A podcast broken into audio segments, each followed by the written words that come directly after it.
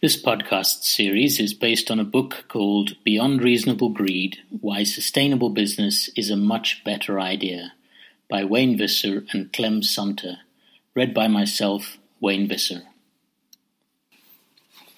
Money, extending a helping trunk. One of the fundamental flaws of the lion economy is that unless you are a predator, or lucky enough to be one of the elephants selected by an ethical investor in the previous section, your chances of survival in the open bush are low. You need to be either working for a lion company or you need to be a foxy entrepreneur. If your social upbringing, your education, your set of beliefs, or your economic connection only allows you to eat grass, you can forget it. You're probably dead meat. The old view of economics is that if only lion companies are allowed to go about their business without interference, there will be jobs for all, full employment. This being the case, anyone not working deserves to suffer because it means they're basically lazy or not trying hard enough to learn how to hunt. Hence, it is fitting that they are condemned to a survivalist existence, as somebody has to pick up the crumbs that fall from the lion's table. Problem is that economic growth is no longer, if ever it was, a guarantee for creating jobs. Jobless economic growth is the new reality. Companies in the US Fortune 500 list, for example, shed literally millions of jobs in the last two decades of the 20th century. Nor have the foxy entrepreneurs been able to make up the enormous shortfall of jobs, especially in vulnerable developing economies. As a result, there are hundreds of millions of people whose potential is wasting away while they struggle to make ends meet without any source of income. This type of economic barbarism rubs elephants up the wrong way. It goes against their beliefs about human rights, democracy, and ethical behavior. More than this, it goes against good common sense.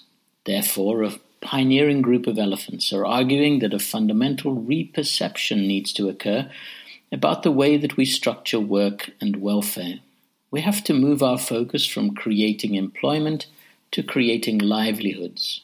We have to empower people to put whatever skills and talents they may have to good use. People should not have to spend all their energy and resources on struggling to survive, nor should they have to wait to be offered a job or to be told that they are economically valuable only when they engage in productive work for someone else in the private or public sector. But how would a more universal model of empowerment be achieved? There are no easy answers or ready made solutions to this one. The shape shifting has yet to occur. We have to de-link ourselves from the notions of classical Western economics and come up with ideas from other sources. In this vein, there are three powerful avenues that merit further explanation. The first two have been around for some time, and the third is beguiling in its simplicity. All three have the potential to start stretching our snouts into trunks and our fangs into tusks. They are barter networks, parallel currencies, and the basic income grant. Barter networks are one way to address the apparent scarcity of money most estimates place the value of bartering at 10 to 20 percent of world trade today, and much of this is made up of highly sophisticated transactions. In the US, there are information networks operating barter systems worth more than $7.5 billion a year. Although they have their limitations, barter networks have great potential for empowering communities that are cash poor. One inspiring example is called Adopt a Neighbor, a scheme which Lawrence Snell, a former insurance consultant, coordinates in Cape Town, South Africa. He describes the seed for the idea as follows. As a child growing up in the informal settlement of El Sisrafid, after being evicted by the government from the suburb of Vasco, I was exposed to the Kanala system of empowerment among the Muslim community. Kanala means much more than literally please, it's something about doing things for Allah. This system is chore related and not about monetary value. Today, Adopt a Neighbor coordinates a barter exchange system among its local Strandfontein community of 4,000 families. The Barter Network's philosophy just about sums it up. Their mission is helping you achieve sustained, fulfilled living, and their vision is when you need help, we are all the help you need. Their goal is to answer the question, How may we help you successfully? And their currency is goodwill, which is not measurable The poverty-stricken city of Curitiba in Brazil is another example of the creative use of bartering. In the 1990s, the city faced two problems an underutilized public transport system and mounting piles of garbage in the streets. So the mayor invented a new system where he would give one bus token in return for each bag of pre sorted garbage delivered. This extended to giving students notebooks in exchange for the garbage. Building on the success of this initial experiment, Curitiba managed to complete numerous public projects for which there was no official budget, and thereby improved the quality of life of its citizens drastically. Parallel currencies are simply a more flexible form of barter exchange system. The basic idea, which is to have local currencies running in parallel with the official national monetary system, is not as new as some might think. Among the first examples of this phenomenon are the Guernsey Island Notes, issued in 1819, as well as Robert Owen's National Equitable Labour Exchanges in London and Birmingham, and Joseph Warren's Time Notes in Cincinnati in the 1830s, plus Silvio Gesell's stamp script money in the Austrian town of Wörgl during the years of the Great Depression in the 1930s. In fact, the Depression subsequently caused hundreds of European and North American cities to issue their own money in order to speed up recovery. One of the initiatives to endure was Switzerland's WIR script, a currency uh, exclusive to WIR Messen, a member owned cooperative exchange system started in 1946. By the mid 1990s, the cooperative comprised thousands of members and was responsible for 19.7 million Swiss francs equivalent of trade. Today, one of the most popular and enduring parallel currency systems is LETS. It stands for the Local Exchange Trading System. LETS was first established by Michael Linton in 1983 when his rural community in British Columbia, Canada, was devastated by an economic recession. The system allowed members to trade both goods and services using a combination of conventional currency and community-created credit, called green dollars. Members' balances are kept on a central computer program and are updated on a daily basis. LETS has since spread to other countries, including the US, England, New Zealand, and Australia.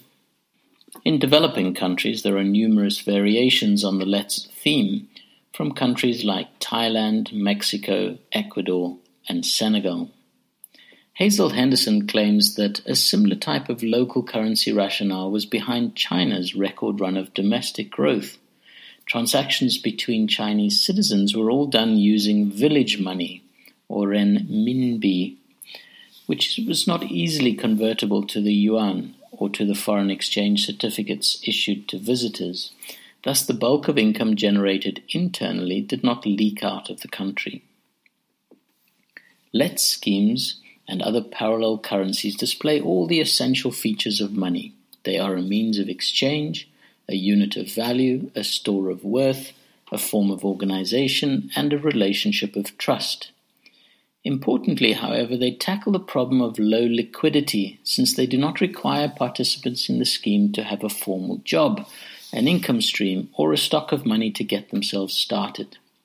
The genius of parallel currencies is that money is only created by the act of goods or services being exchanged. Hence, they don't lead to inflation, but spread wealth to where it is most needed in a community.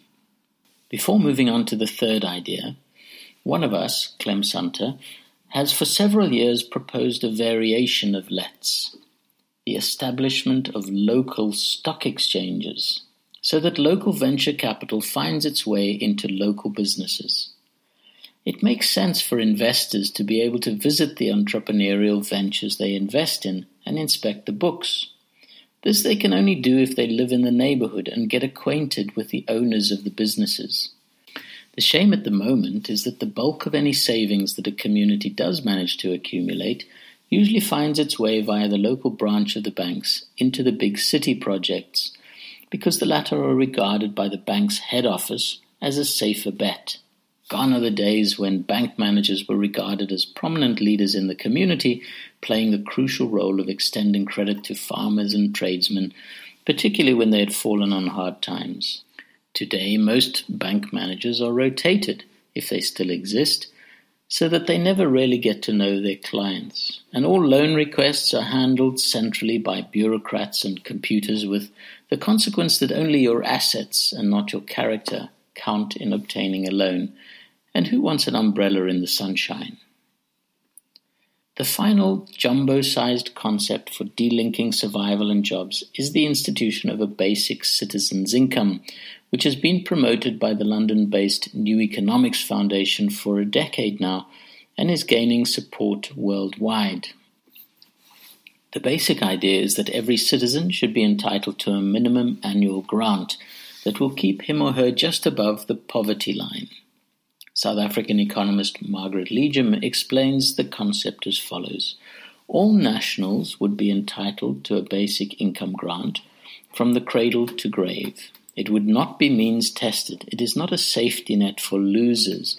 It would be enough to supply basic needs, but not enough to discourage people from working for money. It would be less for children and more for old people over working age. It would be given out automatically, like a pension or child allowance. It would require no bureaucracy to administer.